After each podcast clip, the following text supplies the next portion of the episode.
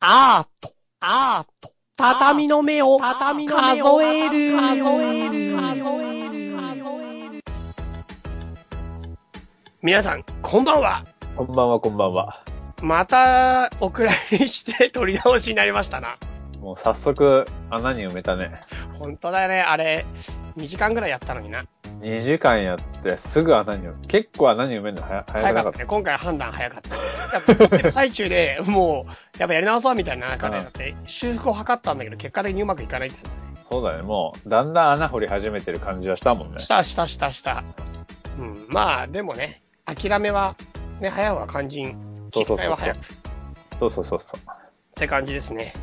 そうですよ。歌川さんさ、なんか買ってる雑誌とかってあるああ、最近まあ最近とか定定期的に買ってるなら一番いいけど、まあ定期的に買ってなくてもこんな雑誌読むよっていうのある。えっ、ー、とね、読むんだったら、今っていう雑誌かな、写真の雑誌かな。うんうんうんでも年4回ぐらいしか出ないやつだけど。うん。うーん。 4回だったかな、忘れちゃっき期間ね、季節の。た。うん、そうそうそうそうそうそうそう。あああ。れぐらい、ほんと。あとは何にも読んでない雑誌。あとは、なんかブルータスとか、うとかで面白いとか気になる特集だったら、ん。うん。パラパラって立ち読みするけど、買うことはないかもね。うーん買わなくはなった。なるほどね。俺は雑誌結構好きなんだけど、俺も確かに買わなくはなったな。買わないよね。昔だって俺らがの青春時代は雑誌全盛期だからさ、そう買っなてのたもんね、ちゃんと。うん、そうだよ。振り返ると、やっぱ90年代はね、雑誌全盛期なんだよ。え、でも俺そんな買った記憶ないよ。マジかよ。買ってた結構。買ってた買ってた買ってた。何ス買っタジオボイスとか買ってた。え、何それスタジオボイス知らねえの知らない。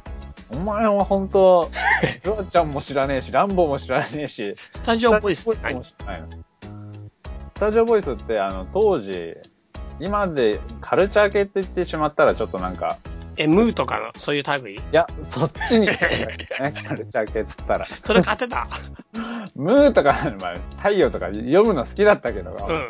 買ってねえよ。買ってない。うん。なんかカルチャー系、サブカル系、サブカル系雑誌で、例えば、なんだろう、当時さ、そのストリートアートだったり、映画だって、ミニシアターの映画だったり、うん。あとまあ、アートだったり、グラフィックだったり、なんかね、そこら辺のいあろとんな。 2回出てきた。た。もう、 いいんだよ。結構アートに偏ってる雑誌。昔の話がつつくな。 昔の話なんだようん。さ。そこら辺のことをちょっとファッションよりに取り上げてるような雑誌だったんだよ。うーん。中にどうそういうのが出てくるかみたいなさ。えー、わかんないな。今のもうないんだ、じゃあ、その雑誌。もう、えっ、とね、ウェブで復活されたり、うーん。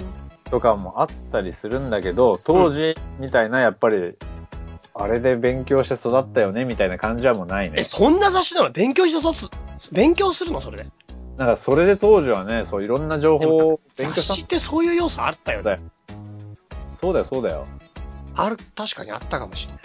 あって、だって、あれが、あれが、あれがなかったら、だって他に情報源ないんだもん。あと、先輩が言ってたぜ、ぐらいじゃん。先輩好きだよ ね。結構先輩に頼ってるよね、だから。先輩。前の方にずらっと並んでる先輩ね。それ、お蔵入りになってから分かんない から、あの、今その話出されても全然、なんでもさ、そういうことばっか覚えてて、ずらっと並んでる先輩が振り返るやつ。だよねっていうやつでしょ。 違うよ。なんだっけ なんだっけ違う違う違う違う。わかるだろうだ。 わ分かかるるだだろろって。常識をね、押し付けてくるんだよね。う。わかんだろう。出されてない常識を。そうそうそうそいきなり社会人になると。う。無言で振り返ってうなずいてくるってやつ。そう社会人になった瞬間、ルールが変わるって話だったよね。そう。 いきなしルールが変わるってな、なんだろうね、このいきなし感。ちょっと待って、スタジオボイスのもう話もいきなり変わってんだけど。 うん、もうね、その先輩のところを説明しないとストレス溜まるなと思って。 なん だあれお前がだろ。社会人になったはら、い学生時代とルールが全然いきなし変わって、その時に説明は何もないけど、先輩ずらっと振り向いて、なって言って終 わる。そう。そうそう。そう。それをあ常識と言われて、非常に暴力的な目に遭うと。そうう。あの道の遥か向こうまで並んでる先輩が一斉に振り返って、ん。ね。なあ、なあっていう感じ。うん、まあでもね、あれだよ。大丈夫です。それもうそんな時代ももうすぐ終わるよっていう。はしょったけど、まあそういうことだ、ね。 俺が言いたいのはそういうこと。なんかもう、すごく時代に対する不満とか、そういう常識とか、はた、特に働き方うんうん。そういったものに対するみんなの不満ってもう飽和してるっていうか、もう来てると思うんだよね、相当。うんうん、もうみんな嫌だよね。みんな嫌だと思うの。だからもういい加減、多分俺らが生きてる間に、ガラッと変わるんじゃないかな。の何かの、何かのどういうススタイルか手段か分かんないんだけど、正直。しかもそれが、その、その変わる規模が、うんあの、週休2日制になって土曜日学校行かなくてよくなったぐらいの変わり方じゃなくて、うん。その産業革命ぐらいのうん。劇的変わり方っていうそ話うそう、そういうこでしと。ょだからもう人工知能が仕事のほとんどをして、我々の仕事が物理的になくなって、それでいいんじゃねってなるってこと。無理して探さなくても。それぐらいのいい話。んですって言おうとしたけど、微妙に人ずれてんなって思って、うんなんでもない。まあでも分かんないけど、本当に分かんないけど、何の予想もできないんだけど、うん。なんかそれぐらい大きな変化は近いよっていう。だから俺はワクワクしてるよって。確かにさ、その、なんかさ、うん。ちょっとノストラダムスの大予言の時もそうだったけど、うん。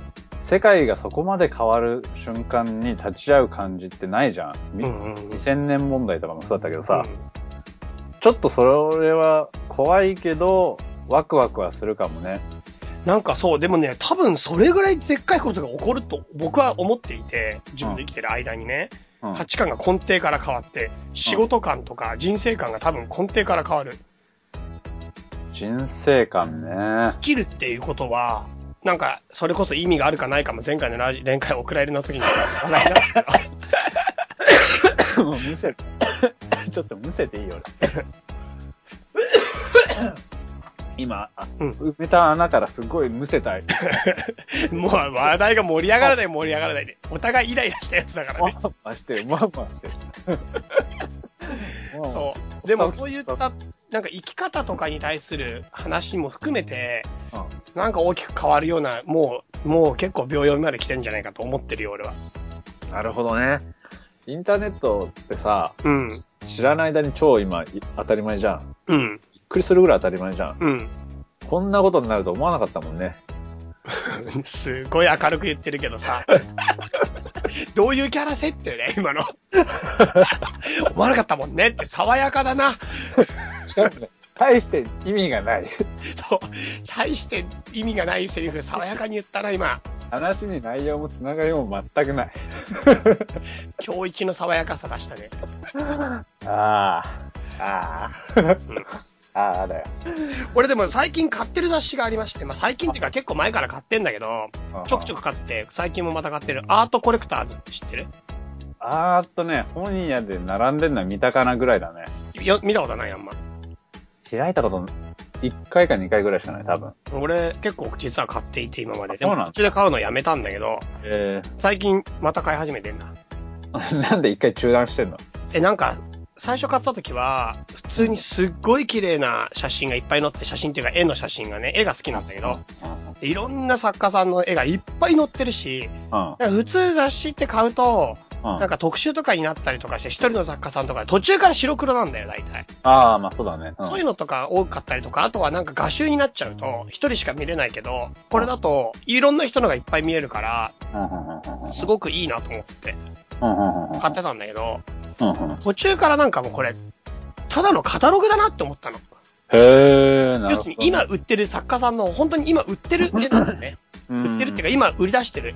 え、ちょっと、ちょっと商売気が強くなりすぎるってことか。あ、多分すごい商売気が強い雑誌だとうん思うう。んうんうんうんまあ、アートコレクターって言ってるぐらいだもんな。そうそうそう。だから本当にそういう意味ではなんか、こういう、そういう人たちの作品を見て、あ、欲しいなっていうので、直接アクセスして買う人たちが見る、多分そカうタだよねログなんだと思うんだようんね。カタログだよね、要するにね。そう、それ気づいてから、なんかちょっと気持ち的に、なんか、カタログだと思うと急に気持ちが冷めちゃって、うんうんうんうんうん一回やめてたんだけど、う最近また買い始めたんだよ。んうんうん。うーん。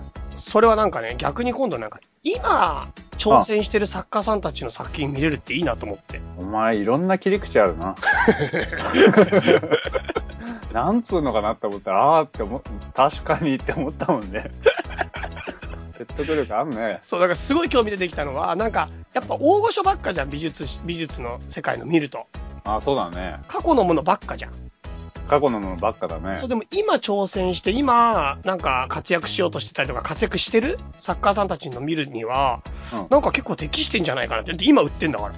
あそうだよな。しかも、今売ってんだもんな。うん、そうそうそう。なんかそう思うと結あ構ー興味が出てき確かにた。そう。なえ、世代とかって限られてんのあ、限られてない。全然。うーん。じゃあ、若手もいれば、うん。大御所もいる学。生もいる。えー、あ、じゃあ、本当に、じゃあ、最前線で、うんとりあえず今何が手に入るかというか、何がししシーンにあるかみたいな。そうだね。でもね、正直言ってすげえ超大御所みたいな人あんまりいないかもしんないな。うーん、まあそうだよな。大御所、でも、売ってる場所分かってるし ね。大体買えなかったりするし、ね。買えないでしょうね。うんでもなんかその大御所の作品なんかも含めてオークションの落札価格とかランキング載ってたりとうーかん、あ一応そのそうなんだアート界の情報みたいのは、展覧会こんなのやってるよとか、うーん。そういうのを教えてくれる。うえんちなみに、うんアートの範囲はどのくらいの範囲なのその、えっとジャンねル、ちょっとね、お俺絵が好きだから、うん基本的に絵ばっかしか見見てないけど、でもなんかたまに茶碗とかも載ってんね。へー茶碗とかちょっとした、ちょっとした彫刻あ、んその茶碗は現代茶碗ってことだよね。それとも、こ古美術えっ、と、作ってる、要するに。あの、あ、今作ってる。伝統的な茶碗に見えるけど、今作ってる。あ、なるほどね、なるほどね。じゃあやっぱ、今のシーンのってことか。そう、今作ってる陶器とか、今作ってるものだね、全部。なるほど。絵は油油絵あ、油も日本画も、多分何でも。うーん、そうなんだ。なうん。るほどね。そうなんだよ。これちょっとだから見方が変わって、うん、うまあ、ん。確結構ね、面白くなってきちゃってさか。に最前線の動向を探るみたい動向って言うとちょっとそこまで深くは読めてないけど、でもなんか、ああ、なんかこ、こんな感じかっていうか、こんな人たちが今、こんな絵描いてるのかっていうのが分かると。まな。あ結構なるいいほどね。あとなんかね、正直言って俺、切り抜きしてんの ね。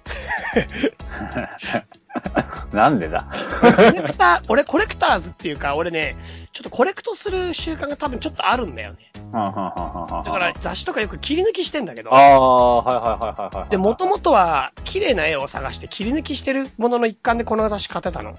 あはは綺麗な絵っていうのは、その本当に絵画ってこと絵画だね。この絵画が、要するにこのアートコレクターズに載ってる絵画を切り抜いて、はあ俺、簡単に言えばう、んアートコレクターズをコレクターしてたの。ちょっともう全然わかんねえし。何のし、何なのそれ。そう。切り張りして自分で自分の好きな本を作ってるっていう。あ自分で自分のアートコレクターを作ってそる。うそうそうそうそうそう。そんでいろんなアートのやつを選あと、あのて美術館とか行ったらさ、うん。いろいろチラシとかあんじゃん。ああるあるある。あいうのも集めてきて切りつ切り取って。はあはあはあはあとかやってたわけ。そういう中の一つの主軸になるやつでね。なるほどね。うん。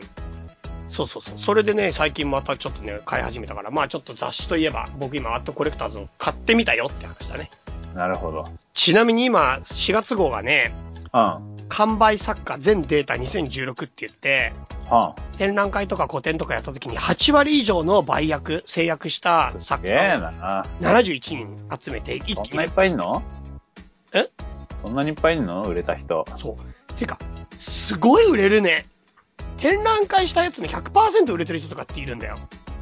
そんなやつね、見たことも聞いたこともない。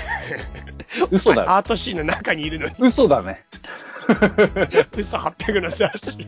もう嘘つきもいいとこで、みんな嘘ついてる、みんな自分で買ってるかお母さんに買ってもらっ お てる。母さんにうん、 29点中29点お母さんがおお母母さんさんに買って、もう後でお金なんとかするからお母さんとりあえず買っといてって。そうですかねそういうのですね今それがちょっと届いてさ今日今日っていうか昨日かなほんとあ、なになに定期購読してんだ。定期購読じゃないなんか先月から再度買い始めたあてかあもっと前からかななんか最近買いちょくちょく買ってるうんうんうんうんうんそんなんだね最近はねなんかさ、写真ってやっぱさ、うん絵画とかにも比べると全然市場が小さいからさ、あないんだよね、そういうの。なるほど今っていう雑誌は、うんそういうの、すごい頑張ってくれてんだけど、うんあの、世界の今の、うんなんだ、コンテンポラリーフォトグラフィーの動向みたいなのをね、すごい紹介してくれるし、うんいろんな若手の作家もすごい紹介してくれるけど、うん他にあるかなーっつうとね、なかなかないんだよね、写真だけって。うん写真専門みたいのって。え普通のアート誌あそうだ見たかアートの雑誌なんかないよねなかなかないね。なんかなかなかね、あのさ、し芸術新潮とかって古典的なやつばっかと、あと大御所しか扱わないでしょまあそうだ、美術手帳はね、うんあの、割と新しい人たちも出てきたりするけど、うん。でも例えば、その、なんだ、ポンポンポンポン、こう、こんなやついるよ、こんなやついるよっていうよりは、うん。やっぱり大御所のシリーズ、まとめとかも多いしさ、うん。まあ、そういうコーナーがあるよぐらいな感じだよね。なるほど。うん。あそうかい、そうかい。ちょっとじゃあ、ここら辺からアートの話してもいいあ、いいよ。いや最近ちょっとアートのことで思うこと言っていいあ、いいよいいよいいよ。アーティストとかって芸術家って、うん。っていうか天才って多分、うん。うん。何かしらさ、精神的に何か疾患とか、あとは何かトラブルトラブリューを抱えてるって、お前トラブルよく知ってんな。トラブリューってね、俺こういう時に言う時だけ知ってんのよ。いた、 聞いたことね俺聞いたことある。え。嘘。マジマジで。なトラブル離婚したよね。それも知らねえし。高橋ジョージ。高橋ジョージがトラブリューなんだ。そうで、しかもすっごい若い人と結婚したんだけど三。船なんとかですね。お前知ってるなら、お前知ってるなら知らないかわかんないな、マジで。だから三船なんちゃら有名じゃん。ほら、だってあの、ほら、黒沢明の映画に出てた、あの娘か孫か忘れたけど、うーん。三船なんちゃら。三船美香だね、多分。三船美香そうそうそうそうそう。その人と結婚したんですよ。で離婚したんだね。ですよ。知らない間に。俺が歌を聴聴かない間にね。そうですね。そういう話がありましたね。はい。はい。で、なんだっ け何の話しようとしたんだっけトラブル。あ、そう、精神的なものが何かあると思うんですよ。ああああって思わないそれどう思うまあせ、うーんとね、あー、なんか天才、天才をどこまで天才っていうかわかんないけど、うんでもまあ、確かにそういうひ一つの何かしらのすっげえ偏りのある人ってすっごい才能が何かに偏るのはすごいある。アーティストって結構それ重要、重要な気がしない重要じゃないと言いたいけどな。あ、そう、俺が言いたいのはそれで、これうん歌川くんアーティストにしては精神的に安定しすぎだと思うんだよね。 だから言いたくねえんだよ。だからよ、認めたくないの、そこ。文生とかなんかすごいおかしくなきゃさ、けんあの才能ないみたいなやつ認めたくないのは俺がすごいまともだから。そう、俺ね、ちょっとたまに思うんだけど、そう思ったんだよね。なんか歌川くんアーティストにしては非常に安定してるよね。安定してるよ。もう安定してるよ。全然あれだよ、もう、あの、まあ、低空飛行だけど、つまあ沈まないし、高く飛ばな いし。安定だよ。それがちょっとふと今日気になっちゃった。今日なんかね、鬱を手なずけた人々っていう本かな。そんな本、名前の本だと思うんだけど、それを立ち読みしたんだよね。その時になんか、あの、フランス、えイギリスのさ、もう名宰相、チャーチルって知ってるあしあの、釜聞こえてるおっさん。そうそうそうそう、すごい、もう本当政治の天才で、チ英雄チャーチルみたいな感じの、チャーチルですら、実はうつ病を患ってたりとか、びっくりしすぎチャだーチろ。いルの声が出た。チャーチルの声が出た。や、結構いろんな人が、そのうつを実は持っていて、えまあ、ゲーテとかも有名じゃん。そううつ病だったとか言われてて。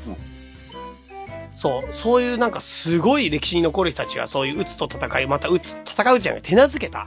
もう戦ったんじゃなくて、鬱を自分、チャーチルなんかは自分の中にいる黒い犬とか呼んでて、えまた奴がやってきたみたいな感じで、ブラックドッグが。みたそいうな、それを手なずけていくんだよね。その中でまあ才才能というか自分の最大の力も発揮していくんだけど、うあ強いマイナスと強いプラスが共存してるっていうかさ、ん。なるほどね。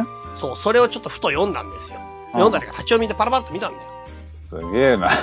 そう。それでね、なんか、すごいそれ、見てさ、うん。なんかでもよく言われることではあるし、まあなんていうのかな、本当かどうかはわかんないけどね、ただ、本当はどうかっていうのは、そのことは本当かもしんないけど、必ず、鬱を持ってる人が天才なわけでもなければ、そりゃそうだよ。天才である時に条件が。が鬱なわけではないと思うんだけそど、うだよ、そうだよ。後半の方が嫌だよ、心が強く出てるな。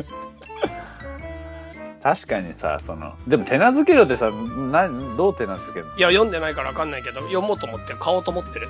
うーん。なんか俺、すげえ落ち込む時あんの。知ってると思う。まあ、知ってる知ってる。だって、戻ってこれないぐらい、もうだからチャイ閉じてるってモードとか入ったりとか、もうやってらんないって時あんだよ。マジでやってらんない時が。知ってる知ってる。もう本当にやばいやつがあるんだけど、俺でもね、たまにやっぱそれとは逆に思うのはね、うそんなにすげえ、なんかそう黒い犬飼ってるから、俺も。うこれは天才の可能性あるよ。ん。なんな のそれ。よかったな。 黒いの飼っててよかったな。いや、なんか俺、可能性、俺多分あるね。あの、それぐらいででかいよ、この犬。そんなでかい黒い犬なんだ。そうそうそう真っ黒なんだ。真っ黒でおまけにでかいんだ。そう思った。それすげえ最近も思ったんだよね。なんか、超落ち込んだ、落ち込んでさ、なんかもう天才じゃなきゃやっていけないよね、逆に。こんなに落ち込むなら。お前ね、多分そんなポジティブなやつね、全然大丈夫だよ。普通だよ。俺多分天才だなって思ってんだよね、今。こんなに凹むからな全然ポジティブじゃない。一発で食らいすぎるんだよなそう、それすごい思っちゃった。うん。な俺、なんかあんま、確かにあんまないかもしんないね。そういうのね。うん。その、ちょっと憧れた。えなんでなんつうかさ、そのさ、その、いやなんかね、俺のさ、その、うん作家の先輩でさ、菅井さんっているじゃん。うん。あの、超尊敬してんだけどさ、写真家の先知って輩。る、知ってるすごい独特な人だよね。独特ってかもうおかしいじゃん。そんなに知らない、詳しくはあ、。そっか。いうんや、おかしいのよ。うん。もう、 おかしいんだよ。あれとか見ちゃうとさ、うーわ、もう、俺な、俺、俺がなんとまあ普通ですくすく育ってきたからだとか、なん、なんということだってなるよね。うん。うん。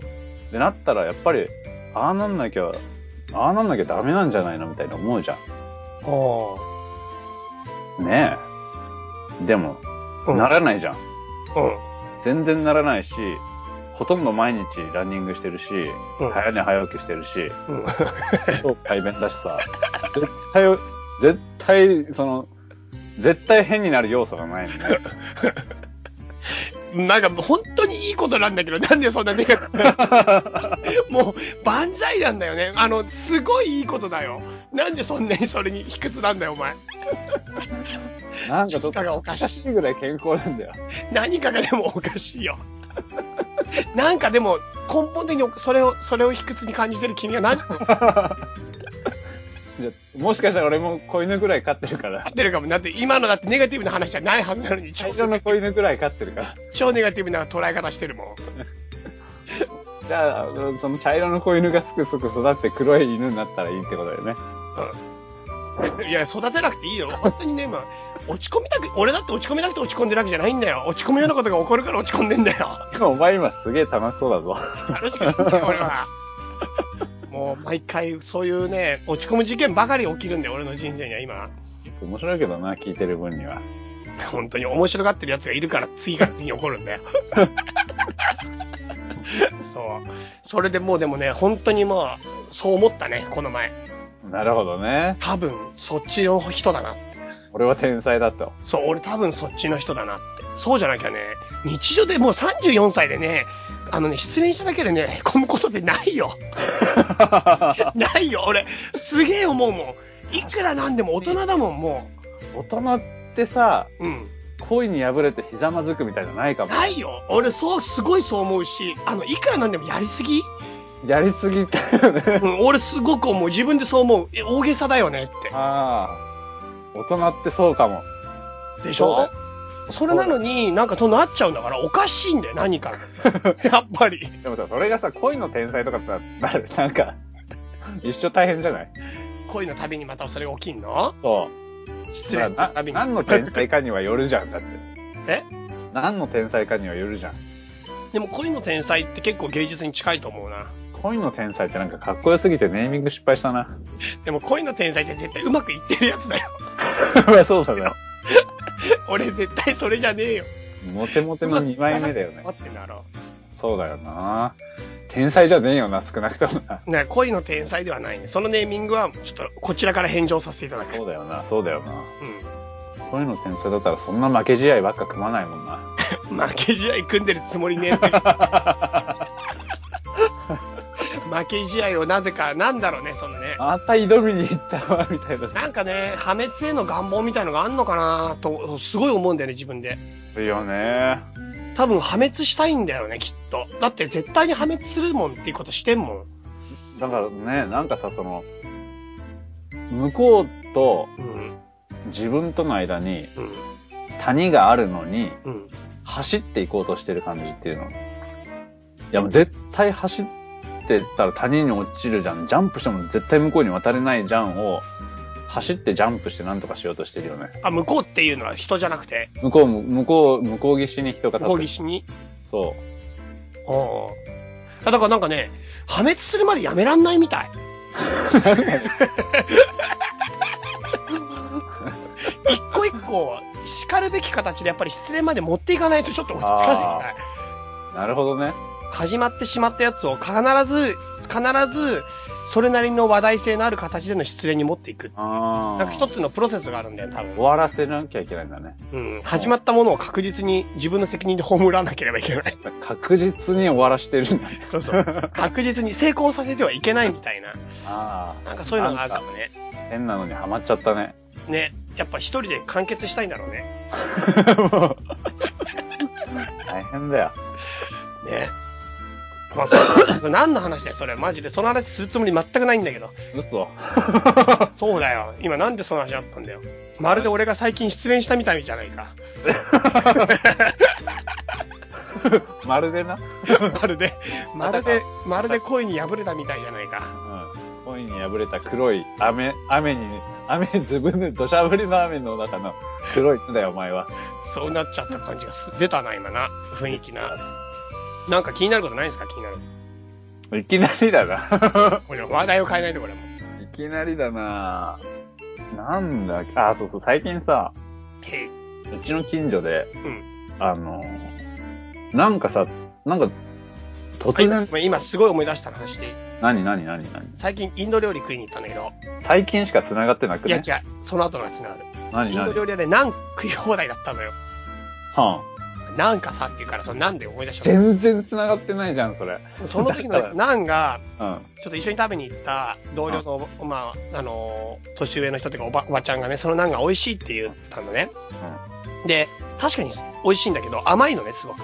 はんはんはん。で、なんかさ、ナンが甘いとさ、うん。すごくなんか上手に作られてる感じするじゃん。要するになんか、あー甘みがあるうナンって、すごく美味しいじゃん。なんか得した気分になる。そう、すっごい上手な美味しいナンだと思うんだけど、うんうんうんうん。で、それが美味しいって甘いよね、とか言ってたんだけど、俺、おかわりしたから気づいちゃったんだよね。何 何何絶対砂糖入ってる、あれ。何なのすげえ甘いもん、口の中甘くなるもん。俺、おかわりして2枚食ったから、口の中超甘くなって、あもうこれ砂糖入ってんだよ、絶対と思って、それから気持ち悪くなっちゃってさ。なんで気持ち悪くなってんだよ。だって、すげえ砂糖入ってるパンを2個も食ったら気持ち悪くなるよ。そうか、里襟パンってことか。あれ、絶対砂糖入ってるよ。やっぱそういうことな口の中にも甘さのななんんかか不思議なこ酵素がとか、噛んで甘みが出るみたいなノリで甘いんじゃないのかとな思ってたけど、多分砂糖入れてるね。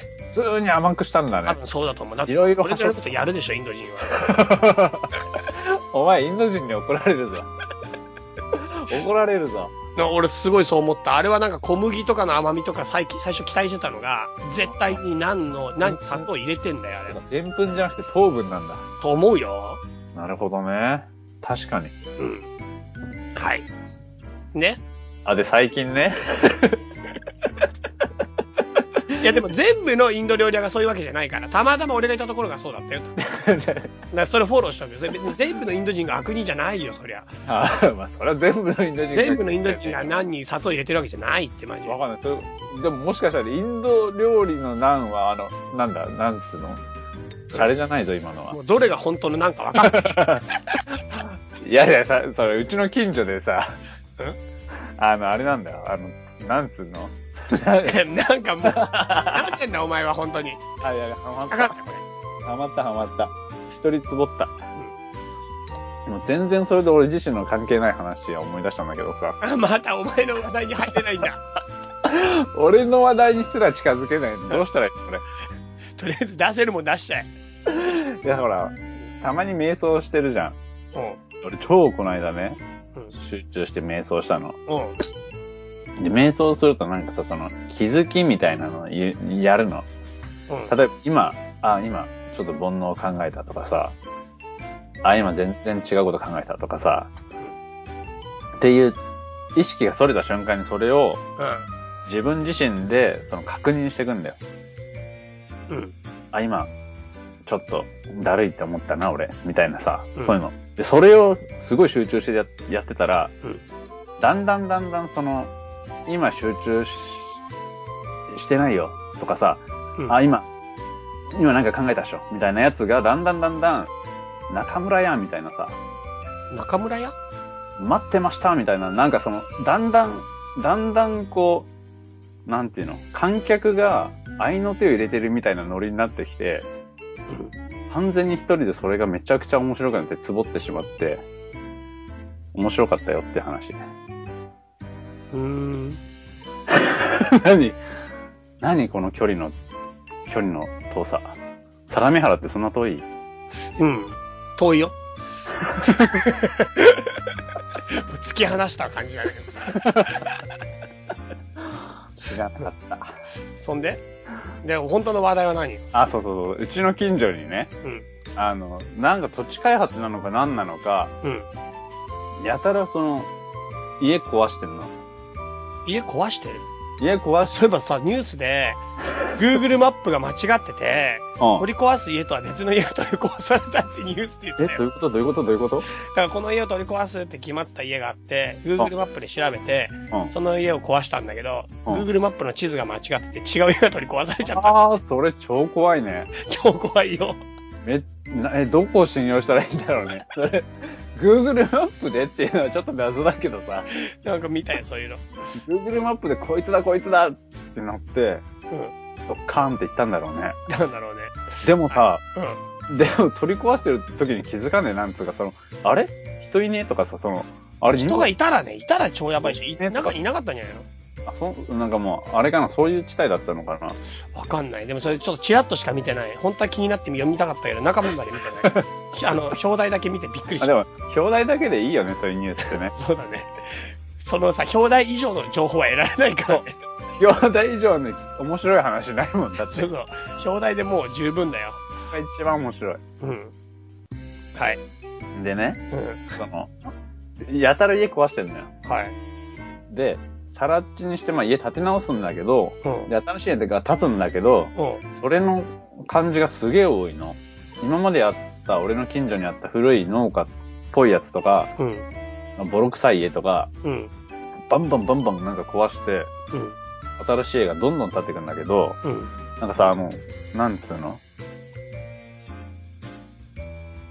あのさ、しかもさ、うちの近所ってさ、その、うん。突然、すげえボロい地帯とかがあるって言ったっけいや、わかんない。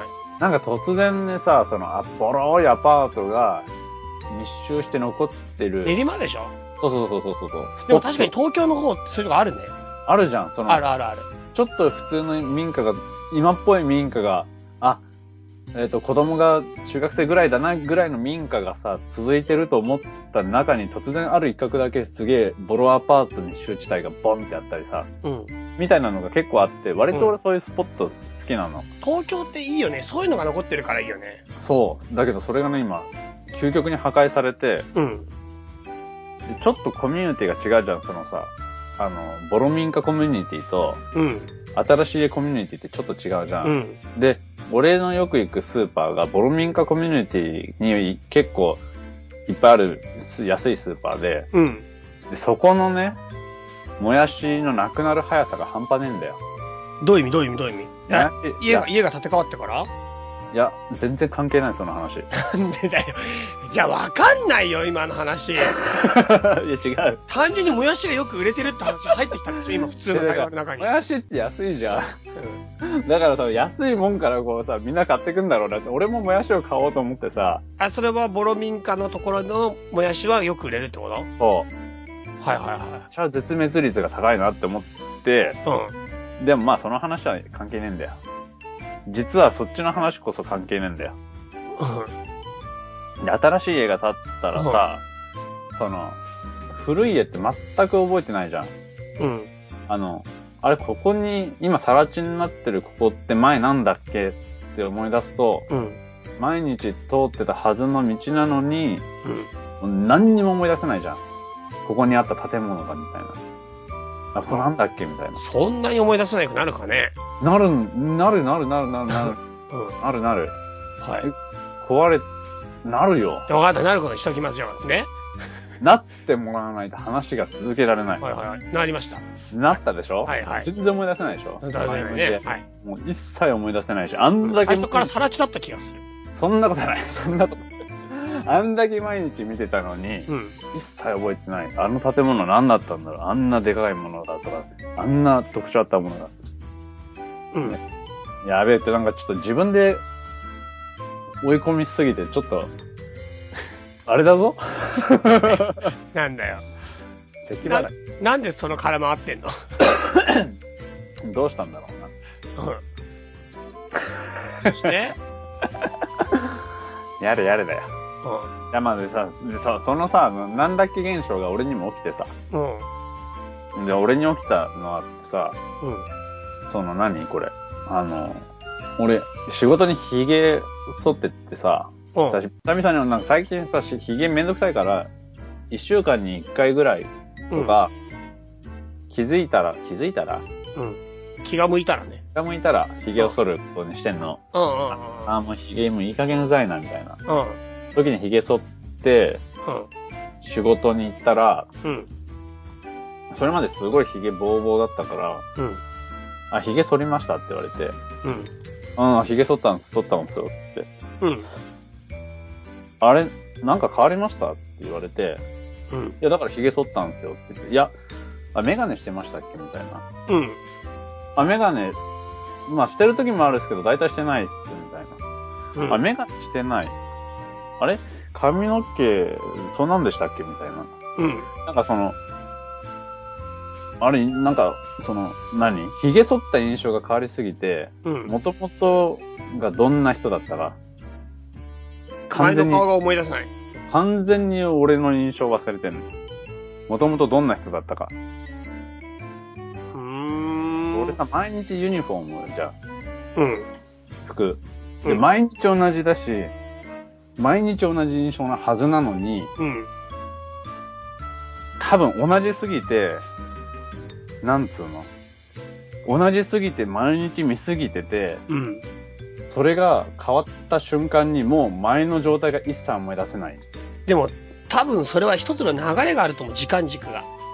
どんなどんな比喩があったのがなくなるのは当たり前じゃん。うん。だからそれは比較的すんなり思い出せなくなりやすいけど、うん。そういえば歌君急にひつけひげして みしたら、あれなかったよねって絶対言うから思い出してるんでみんな。だからすごい勢いで、あれひげ生えてたっけってなると思うよ。え、なるかなどっなるなる。だから時間軸の問題でみんなが持ってる常識が中に何かにごまかされてるか騙されてる。だ から俺はえ、つけまつげしてほしい。どうせなら。つけ、ひげとかじゃなく て。もう。したらみんなびっくりして、えまつげそんなのあったっけってなって、以前の歌川くんもちゃんと覚えてくれてるってことは確認できると思うよ。なるか忘れられてない、お前は絶対。 そこまで心配しね えよ。もしもし、僕ですよぐらいは心配忘れられてない。つけまつげしてけば一発でわかる。えでもあさ、れつけひげ、つけひげしてってさ、 そのつけひげすっげえ長くなってんなんの感じって面白いよね。その、最初え、その、伸びるわけないけど、そう伸びて、伸ばしてたかどうかが思い出せない感じってあ るそれ、それやってよ。俺の思い出せないその何日かの間、こいつひげ伸ばし続けてたっ けみたそうそう、いなやつ。それやってほしい、それやってほしい。ああ、ちょっと、つけひげはしてみたいな。えひげつけまつげやってほしい。で、つけひげの方に気を取られて、つけまつげを何も言われなかったらセーフってことですね、多分。目がパッチリ言ってんのに、 あ、何かが違うとは思うんだけど気づかれなかったらセーフだよ。多分つけひげだろうっていうね。 そう。そうだな。時間軸として逆行してるっていうのは見た時に絶対前のことを思い出せるから、多分忘れられてないよ、だから。もしもし僕ですよは、までは言ってないよ、そ言っれて。ない、言ってない。大丈夫、大丈なるほど。夫。うん、それで試せる、逆に。じゃあ、とりあえず、つけひげだね。うん、つけひげやったらレポーつけト。ひげって、しかもすごい、すごい老けていくね。うん、あすごいの老、けていく。ムスリムっぽいのつけてってほしい。サンタクロースがムスリムっぽい。うん。伸びすぎだよ。それで解決でした。そうだな。 ありがとうございました。はい。そんな感じですかね。こんな感じ。 う本当に中身ねえな、この今日の。見事にね、天ぷらのあの衣だけ出てきたみたいになったよね。これもうつるっと中身と抜けちゃった。こんなちっちゃいんかいってやつね。うん。素晴らしい。。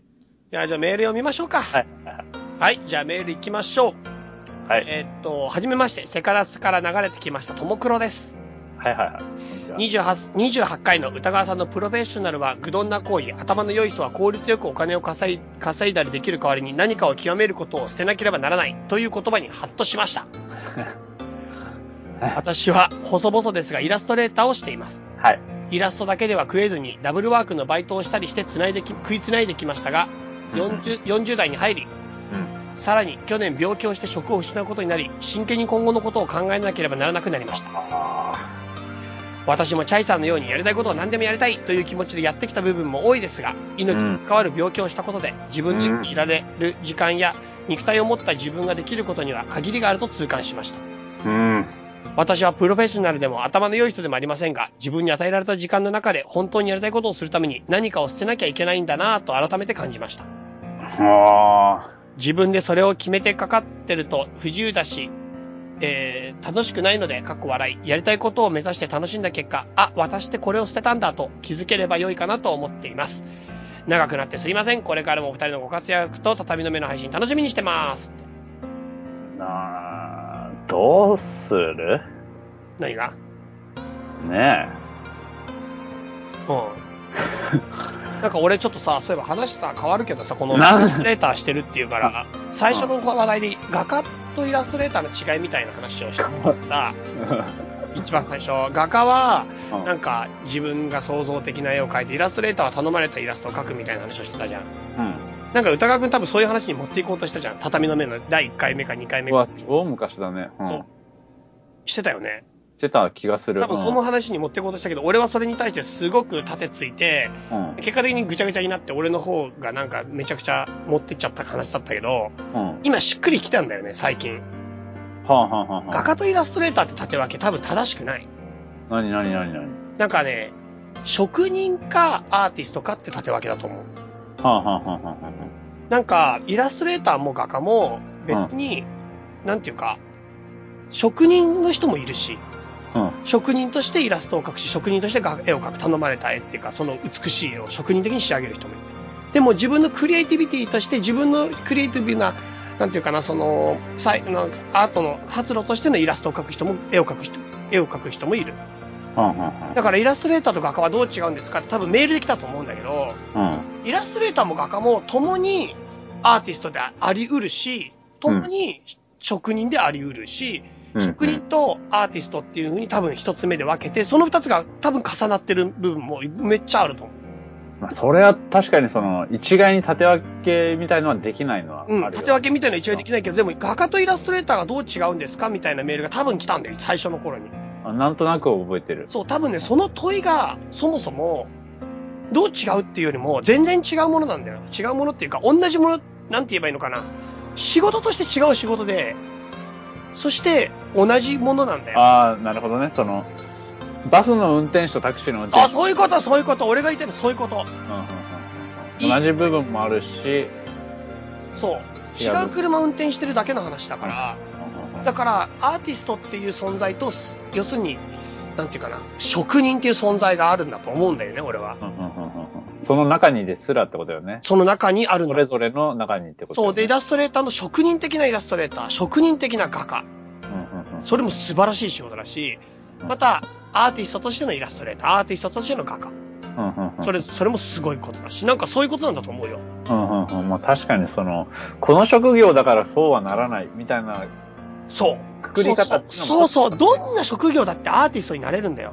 うんうんだあでもなんか俺、あその一億総アーティスト的なのはちょっとね、うんごめん。そそもうそこ、もう、うんよい、よい、はい、終わり。いや、そうだね、そこまで言うと言い過ぎかもしれないけど、でも、自分のクリエイティビティを発揮できるんだよ。うん。どんんな仕事でも。要するに、能動的に自発的な仕事の取り組み方があるってこと。ああ、でもそう言うと職人が能動的じゃなく聞こえちゃうな。そういうわけでもないんだよな。まあ、結局言葉っていうのにすごい惑わされるよね、そこら辺っていうのはね。そう、職人が決して受動的な存在で悪いっていうニュアンスも全然持ち持っていないんだけど、でも職人はやっぱり頼まれてるから、それを完璧に仕上げるんだと思う。うんうんこういう絵を描いてくれってしょ職人的問題や疑問をも持って、うんかい一個一個解決しながら挑戦していくっていう。そう、で、この、こういう絵を描いてくれって言われるんじゃん。この襖のこの絵を描いてくれとか、ここの部分の漆を塗ってくれって。それを完璧に仕上げるのが職人なの。それはそれですごいことで、プロフェッショナルとして尊敬するけど、なんかアート、要するに本当の自分のクリエイトするアートとはちょっと違うよね。うんうんうんううん。ん。あとアートの、やっぱりアートって言った、そのアートの言葉のさ、うん定義の仕方もやっぱ、なんだかんだ言ってすごい細分化されるというかさ、うんうん。またそこはそこで、じゃ、じゃあ何をアートというのか、みたいなところにもなるから、その、まあ、さらにややこしくなる。じゃあややこしくなるよね。そうだね。アートって言葉がやっぱりあまりにもふんわりしてるからね。うん。超ふんわりしてるよね。うん。それだからほんと、何でもアート論になっちゃうね。また歌が一番嫌いな。すげえ心が狭いやつだよ。まあちょっと全然関係ないけど、あの、ともくろさん頑張ってください。 ちょっと頑張待くっださて、い ちょっと待って。あのさ、ともくろさんは超今ヘビーな状況なのよ。 そう、そうか。なんかそれをさ、すげえ関係ねえ話をして、まあ頑張れ最よ。初の質問に答えちゃった。第1回目の。すげえ。第あ3回目ぐらいか。あ、だって超ヘビーだよ、これ。マジ いや、マジだよ。なんで笑ってんだよ、おめえ。ともくろさんヘビーなのに笑うなよ。超ヘビーだよね。でも、うん。そうだね。なんかわかんないけど、絵が好きだっていうことにともくろさんはあえてるんでしょそのイラストレーターって仕事に。うん。それが、俺は、それ以上の幸せはないと思うけどね。ねえ。なんか、細々ですが、イラストレーターをしていますって言葉が俺全てだと思うよ。細々でもやり続けたいものを見つけられる逆に、やりたいことをやってるから細々になっちゃうんだと思うよ。ああ、なるほど。確かに。本気でやりたいことをやってるから、大きくお金が稼げなくて細々になっちゃってんだよ。うん。うん。そう思うと、ともくろさんの人生超いいと思うけどな。うん。うん。うん。うん。うん。なんか本当にやりたいことをやるためにダブルワークでバイトしたりしてるでしょうん。それぐらい好きなものを見つけて、それぐらい好きなもののそばにいられんだから、うん。だから、まあ、いろんなもの、他のもの捨てたりとか、あとはなんかいろいろ考えたりするかもしれないけど、少なくともイラストは描いていくっていうことだと思うしあっ、ていうか、すでにもういっぱい捨てた結果、細々とバイトしながら、イラストレーターやってるわけだもんね。うん、だからそれを選んだなんかそんなに好きなものが、もうあるんだから、俺はいいと思うよ。うん。うん、となん飛ばない。何でもそのつ、もう、早く次行こうぜ、みたいいな。や、言ってねえよ、言ってねえよちょ。っとヘビーだし、ちょっとヘ言っビてーねだえし。けど、お、おお前が必要以上に重く捉えすぎなんだよ。いやーさ、ね、うんまあ、そうかな。大丈夫でしょう。はい、次行き ます。えっと、チャイスさん、お久しぶりです。歌川さん、はじめまして、ダグと申します。はいはい、こんにちは。こんにちは。えっと、畳の目は番組名のハードルが高く、手を伸ばせずにいたのですが、引っ越しをして、それを機に聞き始めました。え、番組名のハードルが高いってどういう意あとね、引っ越しを機にの、機にがよくわかんない。味いろいろあんな、ダグ。えっと、そしたら本当に面白くてすぐに落ち着いてしまいました。次の更新をまだかな、まだかなと楽しみに待っています。芸術には興味があるのですが、自分にはその才能はなく、お二人の話を聞きながら勉強させていただいてます。私には歌川さんの写真はかなりハードルが高いですが、かっこ笑い。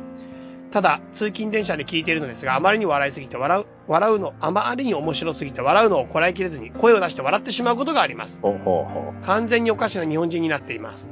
う。チャイさんにぴったりな仕事が見つかることを、歌川さんの写真がもっと多くの人に理解されることを、住んでいるマンションの隣にある寺院の前を通るときに手を合わせてお祈りしています。すこげえれからも楽しみにしています。お体、体調に気をつけて頑張ってください。ダグ。超日本っぽい。どういう意味通り過ぎる寺院の前で拝む。うん。超日本。あと、チャイさんにぴったりな仕事が見つかるようにって受けるね。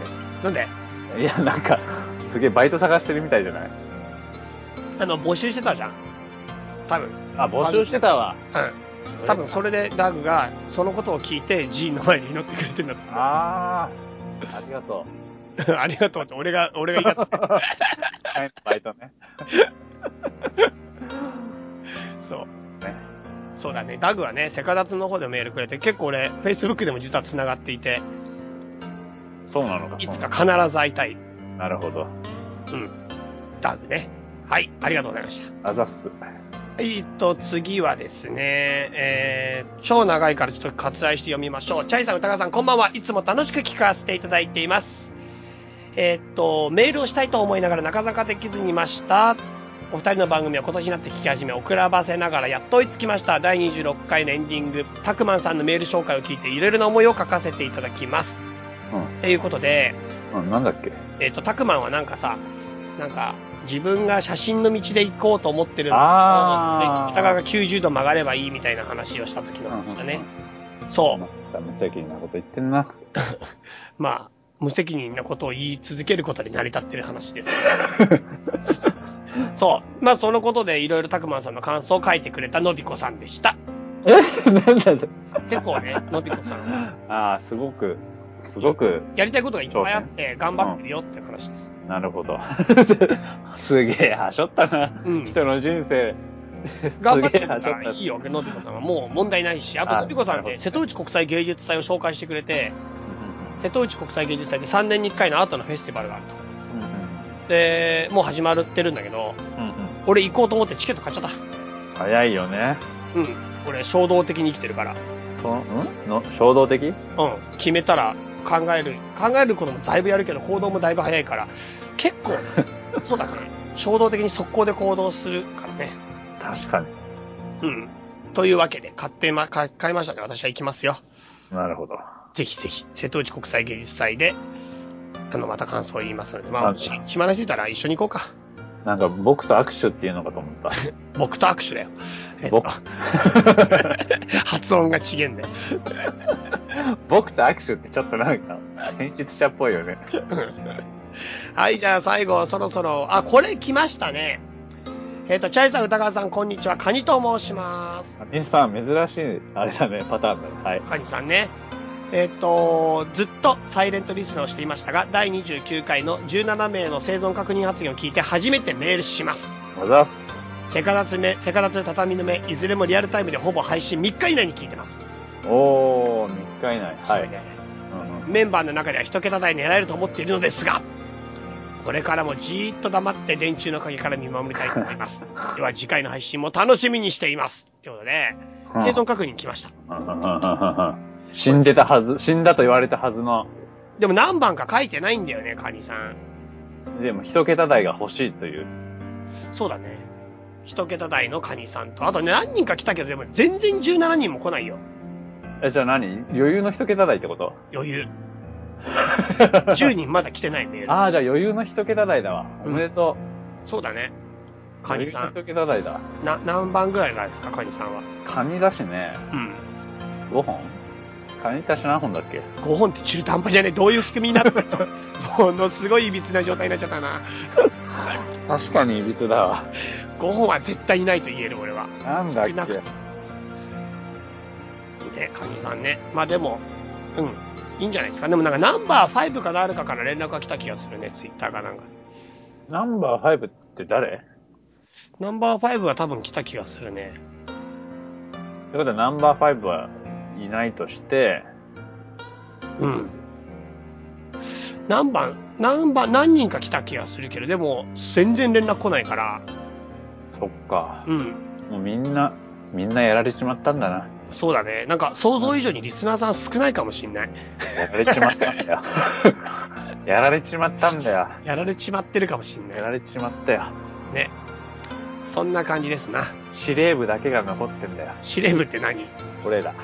俺ら司令部なの俺ら司令部からこの、全国のメンバーに向けて、こう、はあれ、電波を発信して指令を出してる んだよ。たと例えばどんな指令があったんですか最近。 暗号だからよ。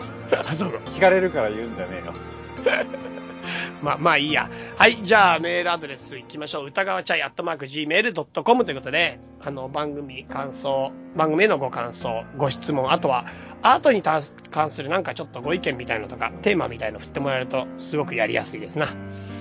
あと、生存確認も引き続きやっております。ということで、よろしいでしょうか。 いいね、その生存確認も引き続きやってますっていう感じがなんかね、うん SF っぽい。まあいいでしょう。はい。ということで皆さんお元気で、さよなら。さよなら。この番組は、たびたびプロジェクトと、邪魔会議の提供でお送りしたんだからね。